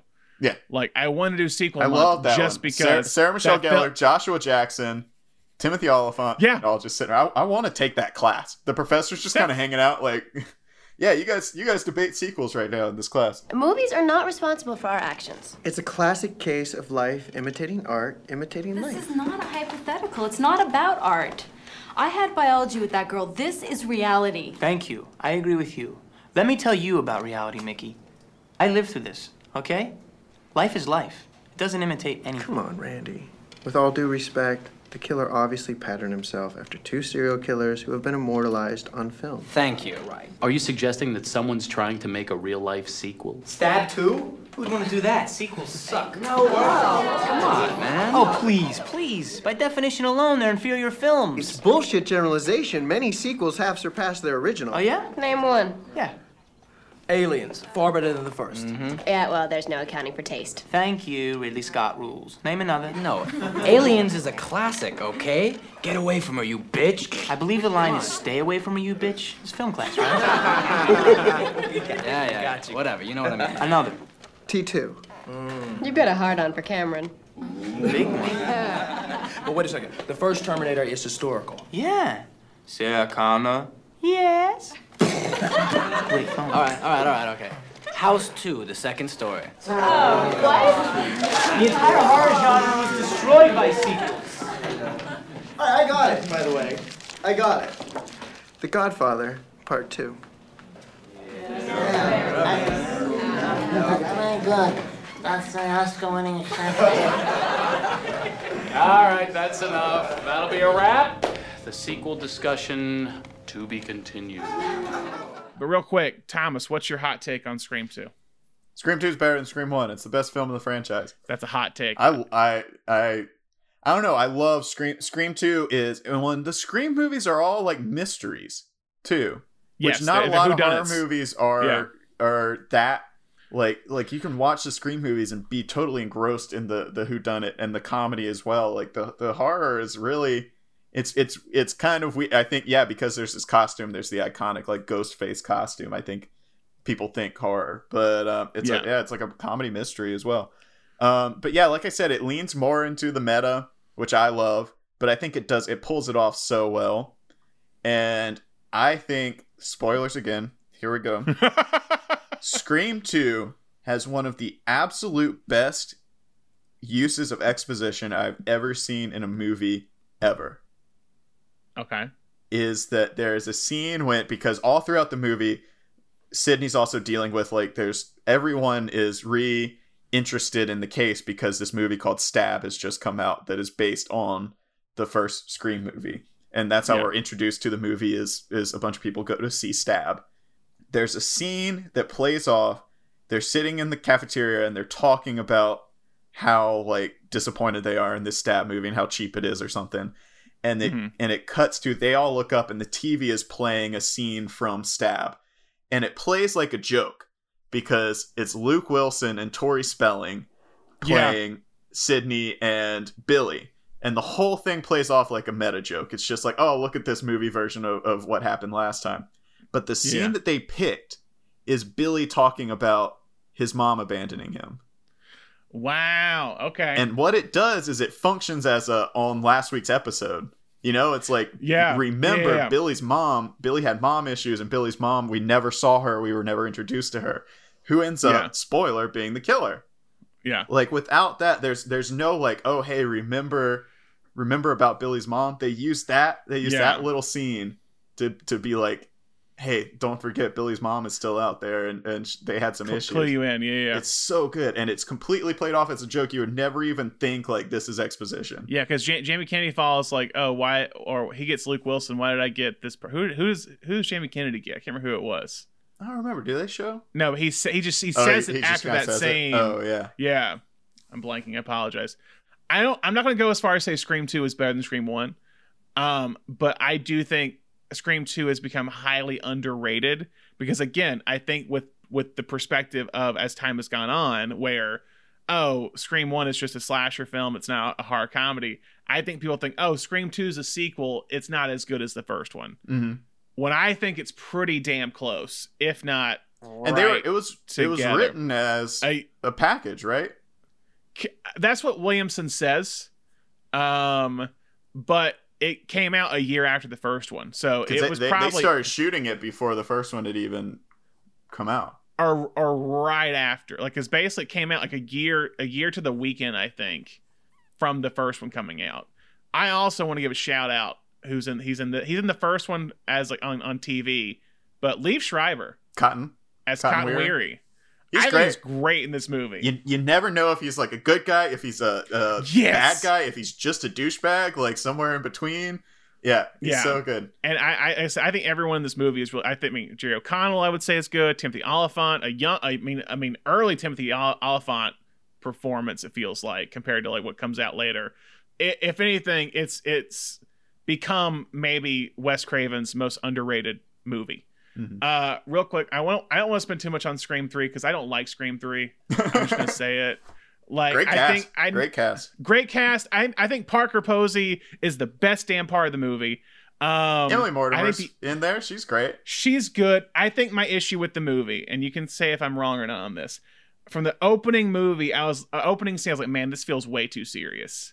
Like everything just feels way too serious. Yeah, three and you i mean you told me this when I, t- I, I texted you i was like yes three is not good as i remember it's not as good just kind of yeah. like i remembered it and you kevin williamson didn't write this one and i think whoever did write this one i don't have his name i think it's ehren kruger does not does not super get meta as well as kevin williamson yep. does because yep. what this movie does is it's like oh it's the third movie. I mean, they have this thing where they like bring Randy back via videotape, which feels kind of cheap. Yeah.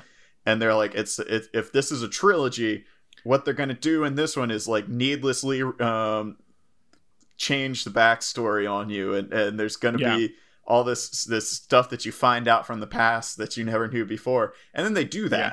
They don't really Yeah, play with it. It's just kind of Yeah, the idea. it. Yeah, it's just kind of the idea that they're like, oh, these movies are supposed to be meta, so if we just say what we're doing, that's going to be meta, and that's not exactly. Yeah. You still have to like twist it, and and so just having like Scott Foley be her like long lost brother Spoilers. it's okay. Whatever. is is like no, I didn't need that. I did not need. It, it- you Yeah. can't be like, oh, haha, trilogies always give you needless backstory. And then, And then give to us give needless, needless backstory, and be like, you see the joke that we made there? Like that's Yeah. that's not how it works. And I'll say this: there's two other things. Also, I think Sidney comes in almost like an hour. Didn't- doesn't come into the plot until like an hour into the movie. By the Mhm. way, I noticed at this time where it's just kind of cutting to her in the mountains. My big thing in Scream, and they bring it back in Scream Four. That's why I was like, Scream Four feels like okay, this is a rewrite of three, uh, because Scream Three, for the first time ever, I feel like, or first big time, they create a Hollywood character that is fake. And that's the character of John Milton, who is uh, a producer, is what it is, who's producer of the Stab movies. Mm. And because of that, a lot of the conversations about movies are about fake movies. Mhm. And that's when we're not in on the joke. Yeah. Is that in this universe, social currency, in this almost like in this post Tarantino world, is that all these characters know films and can talk about films, and they're talking about films that you have seen or can get access to to see to be more in on the joke. With three, we are talking about movies a lot of times that do not exist and about people who don't exist. Yeah. And yeah. that's why it just does not land as much. And it just it all feels forced. Uh, and Courteney Cox's hair is the worst in this movie. I just want, I wanted to the absolute worst. Yeah, that has been a topic of conversation in my office uh, all this week because uh, they're As filming Scream watch- Five right now, and we just want to make sure that that her Her hair's hair better, yeah. right. and it does. Yeah. I've seen Yeah. set photos.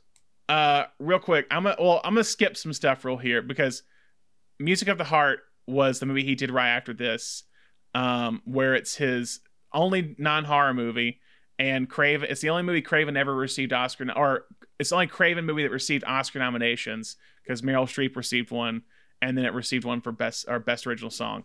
Uh, his final years, he did a movie called Curse with Christina Ricci. He did, which is his only werewolf movie, I believe. Uh, he does a short film in Paris, I Love You, which is very different for him in terms of what it's talking about. He does a movie called My Soul to Take, which is a horror film about a serial killer that I think is based on an early short or early novel he wrote that went unpublished when he was a student uh, in grad school. And then he, real quick, I'll let you talk about it. He did Red Eye, which is a more of a straight thriller, but kind of a sneaky good movie. Yeah, I remember when, when Red Eye came out, everybody was kind of like, "Oh, Wes Craven's back." Um, Yeah. Also, PG thirteen, which was was huge at the time, because I, was I was old enough to like go see it by myself, and all my friends were like, there weren't a lot of like PG thirteen like horror thrillers, and so we all Yeah. went to go see it because we could.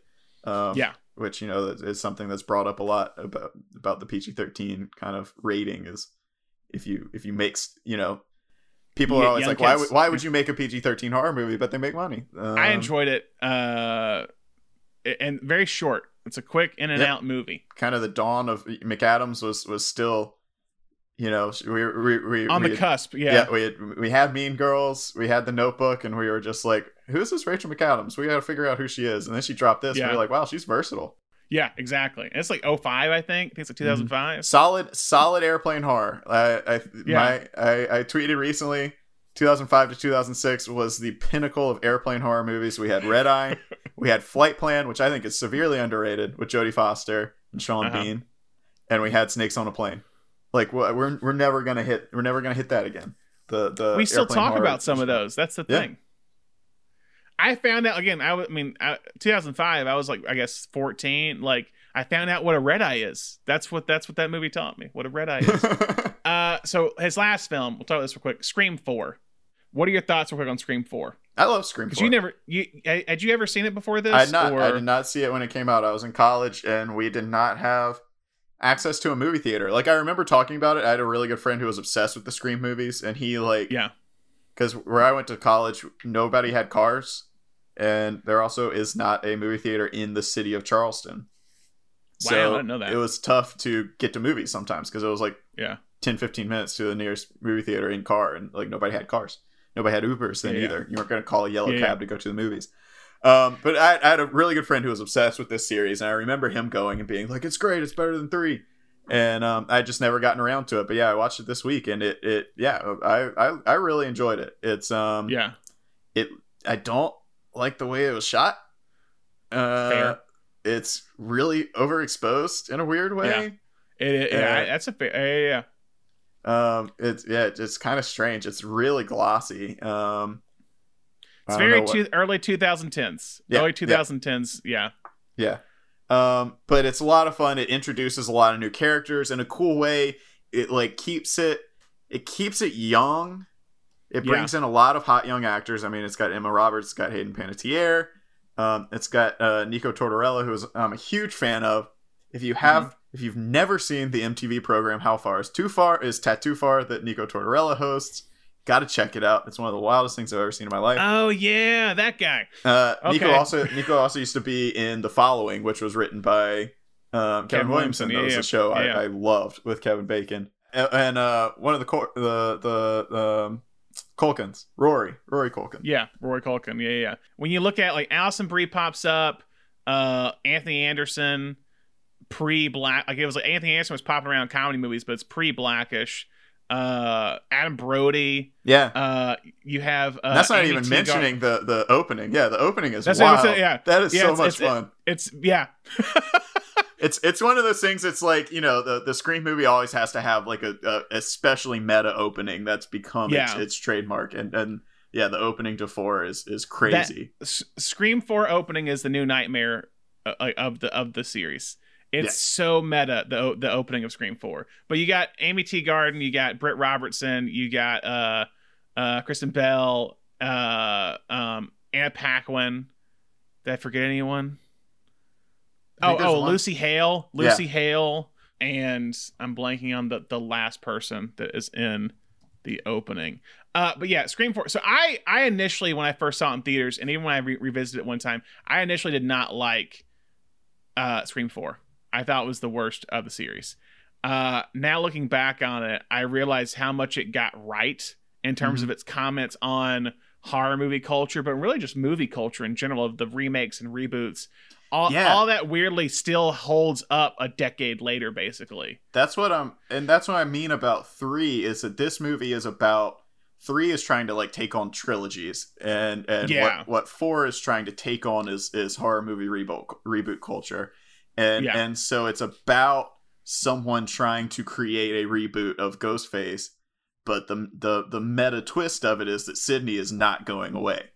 Like like Yeah. normally the studio would want to bring in these hot young teenagers to replace Neve Campbell and Courteney Cox and David Arquette, and the the, Yeah. the twist is they're not going anywhere.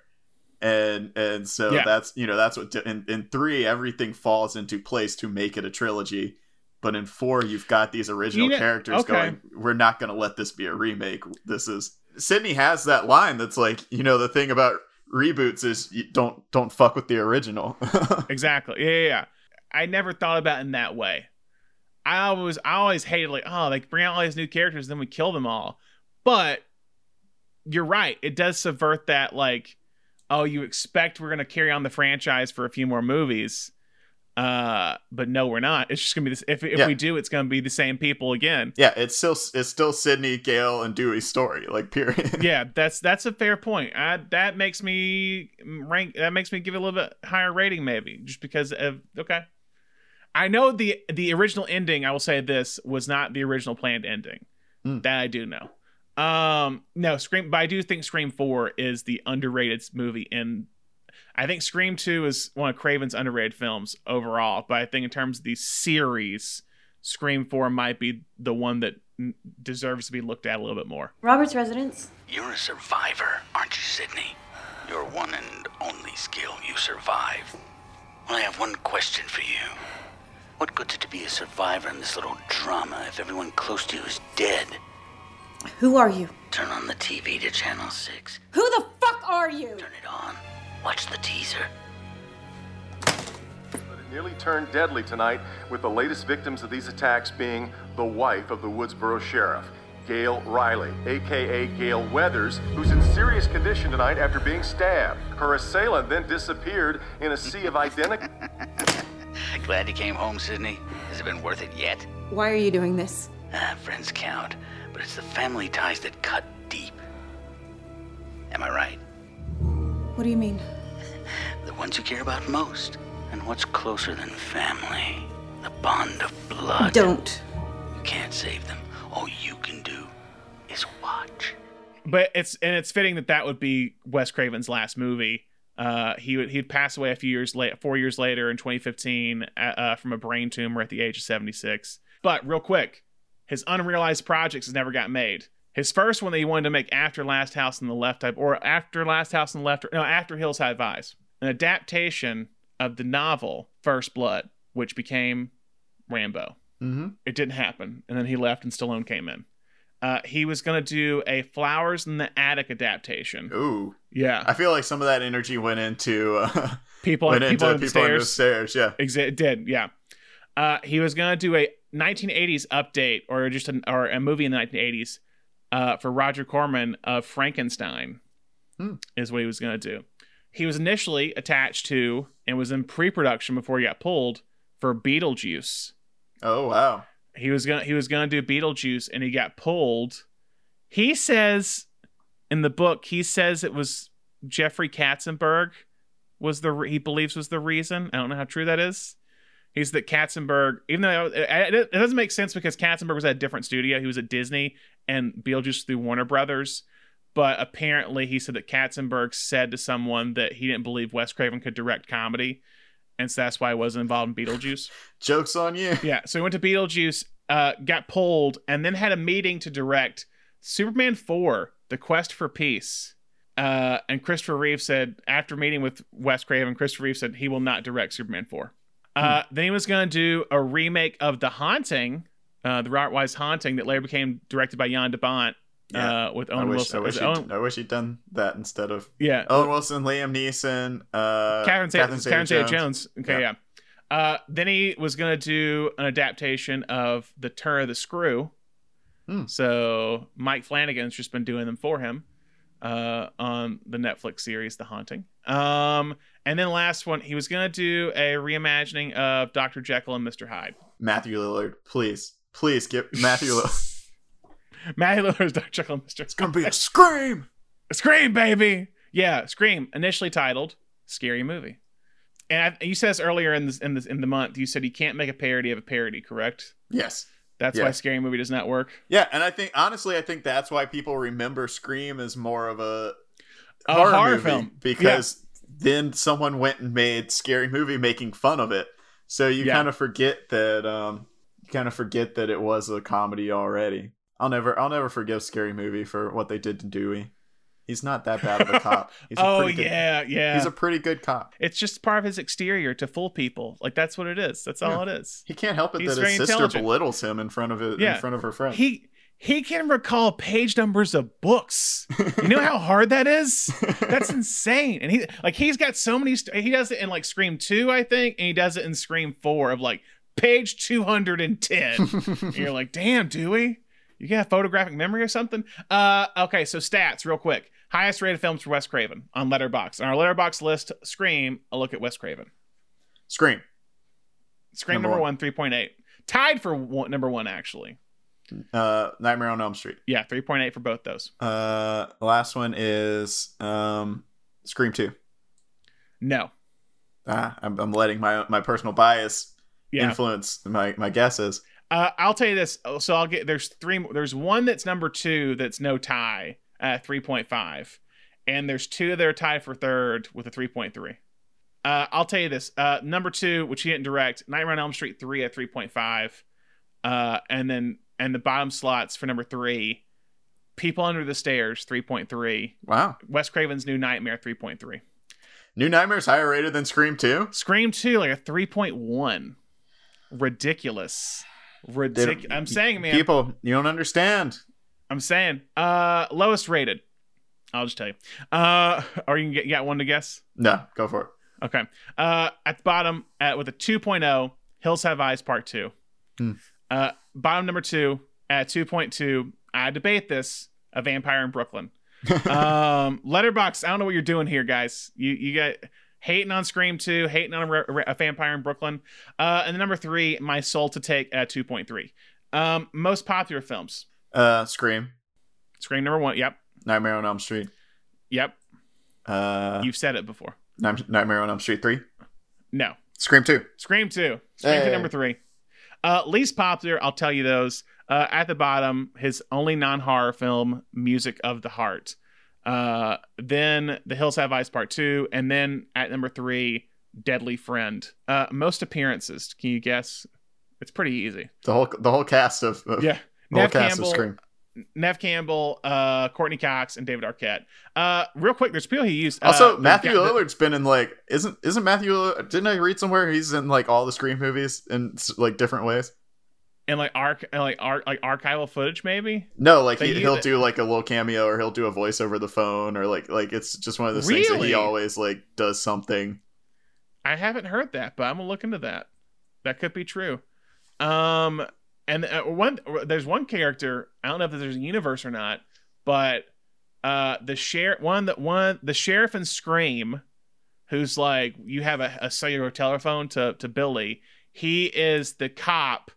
He is John Saxon's like uh right hand guy in Nightmare on Elm Street. Hmm. It's the same cop. He's the, the, one, the one who's, who's like, watching her out in the yard. Yeah, she's, like, the begging for moron- the help, and moron- like, yeah. oh hey, hey. it's gonna be okay. I was like, this guy's terrible. Um, yeah, he's he's the cop, and then a few other people pop up. The uh, who's it's the old lady in Insidious. She pops up in a few of these yeah, films. Lin, Lin She- something. Yeah, she's in a. She is in. She's in New Nightmare. She's She's in New a. Nightmare. She's in the first Nightmare on Elm Street. She's a teacher. Yeah, yeah. I feel like she's in maybe like Scream or something. I don't Also, why. shout out. Yeah, I was I was actually I was reading up that that Craven was big on kind of like picking up character actors and, and using them a good bit because um, Yeah, he did.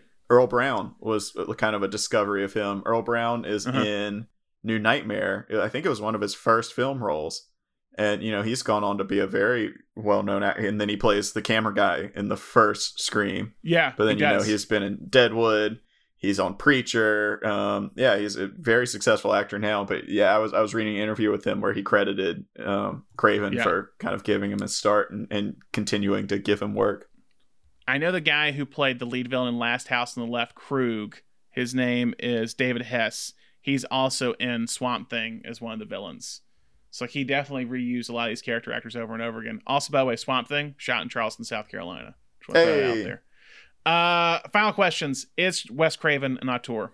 Yeah, I, I, absolutely. He's he's got a especially like we've talked about these themes of like dreams. Um, you know the younger innocent generation paying for the the transgressions of the older generation. Yeah. Um, yeah, he, he's someone who absolutely brings his touch to everything that he does, and I think the Scream franchise is the best example of that. That he could work with Kevin Williamson in a way that still makes his voice so prominent within the Yeah. story. Yeah, I, I was debating on this because I didn't know if he would if he was or wasn't, but I, I agree with you because of Scream because you have the idea like sends the parents pop up in there and some and even just the meta humor which he had been playing with previously in other films. I I, I don't think he's a auteur like because people think auteur you have to be like a visually stylist or a visual stylist. I don't know if Craven's visual style is as eye popping or as um memorable as other directors even of of like a John Carpenter. But I think in terms of themes, I, I you would have to say yes, he is an auteur. Again, that goes to the next question: what are, what are his running themes? Like you said, dreams, sends the parents, meta humor, um, and just even just kind of like black comedy that pops throughout. Uh, and then how does Craven fit into the genre of horror comedy? Uh, I think he's the, the, the godfather of it. Uh, uh, he's he, I think he's the person, and, and we've we've kind of alluded to this throughout this month because we've been dealing with you know some films that are horror, some films that are comedy. He I think he is the one who was really able to marry them together. A lot of times they were two genres that circled each other, and Yes. you had something like like Young Frankenstein that we've come back to. You had a lot of these films in the 70s and 80s that kind of spoofed or parodied the the horror Mhm. genre but he was someone who was able to say like i can make a horror movie but I can also I don't have to be completely serious, self serious Yeah. within this horror movie, and that's Yeah. going all the way back to to Freddy, you know, cracking jokes the whole time. Um, Yeah. You know that that was such a I think, and, and we said that's why Freddy was such a breath of fresh air as opposed to all these like big silent scary types. stalking character. Yeah, yeah, Yeah. yeah. Yeah, I, I think I think the big key is that Craven might be the best to of where he has the perfect balance of comedy and horror, so much so that you don't know where to place him if that makes sense. Mhm. I think it's even with Vampire in Brooklyn where it's like, is it a horror? Is it a comedy? Because they're like, oh, it's not that it's not scary enough to be a horror, but not funny enough to be a comedy. Um, and Scream fits into that where it's like, oh, it's a horror, but there are it's like comedy runs throughout. Like in the movie, real quick, is that like in the movie when you watch Scream, is that when the killer gets hurt, he's a human. Like they're a human being. you can because it's like you hear them grunt and like they're in pain when a a, a uh, uh other horror film wouldn't do that. So he Mhm. definitely and that brings out a little bit of com like the whole opening of Drew Barrymore. There is some silliness in it early on in the conversation. I love and the, then- the the scene with Rose McGowan when she like hits him in the head with a bottle and then like slams Oh, the freezer in his face and he has Yeah, this he has like, this "Ugh." really like big pratfall when he gets hit in the head with the freezer Yeah. and like flies back. Yeah, so like I I, I just think Craven is it, it has the perfect balance of it, and he shows it in all of his work. Anyway, I think that's it on Wes Craven. If you don't think that Scream is a comedy, go watch the scene right now where Matthew Lillard is bleeding out and he's on the phone with Sidney. It, I'm gonna watch it after we finish recording because it Yeah. cracks me up every single time. Yeah. Scream, like I said, Scream is one of my favorite films to watch during this time. It's one of my favorite horror films of all time. I think it because of that comedy element that is there. Go check it out. Tell us what you're watching. That's all we have for our Wes Craven episode. And that concludes our month of horror comedies. And next month, for November, we're going to be covering film noir. So Noirvember, here we go. Noirvember, here, here comes. If you haven't already, make sure you subscribe to Cination Podcast on Apple Podcasts, Spotify, Stitcher, or wherever you get your podcasts. And if you're enjoying the show, make sure you give us a rating and review on wherever you are downloading the show. If you're on Apple Podcast, just go to the bottom of the show's page and leave us a review. And a five star rating would be great. Make sure you like us on Facebook, Twitter, and Instagram. And if you want to drop us a line, you can contact us at cinnationpodcast at gmail.com. Thomas, as always, thanks for joining me. Yeah, man. And to our listeners, thank you so much for listening. Happy Halloween. Bye.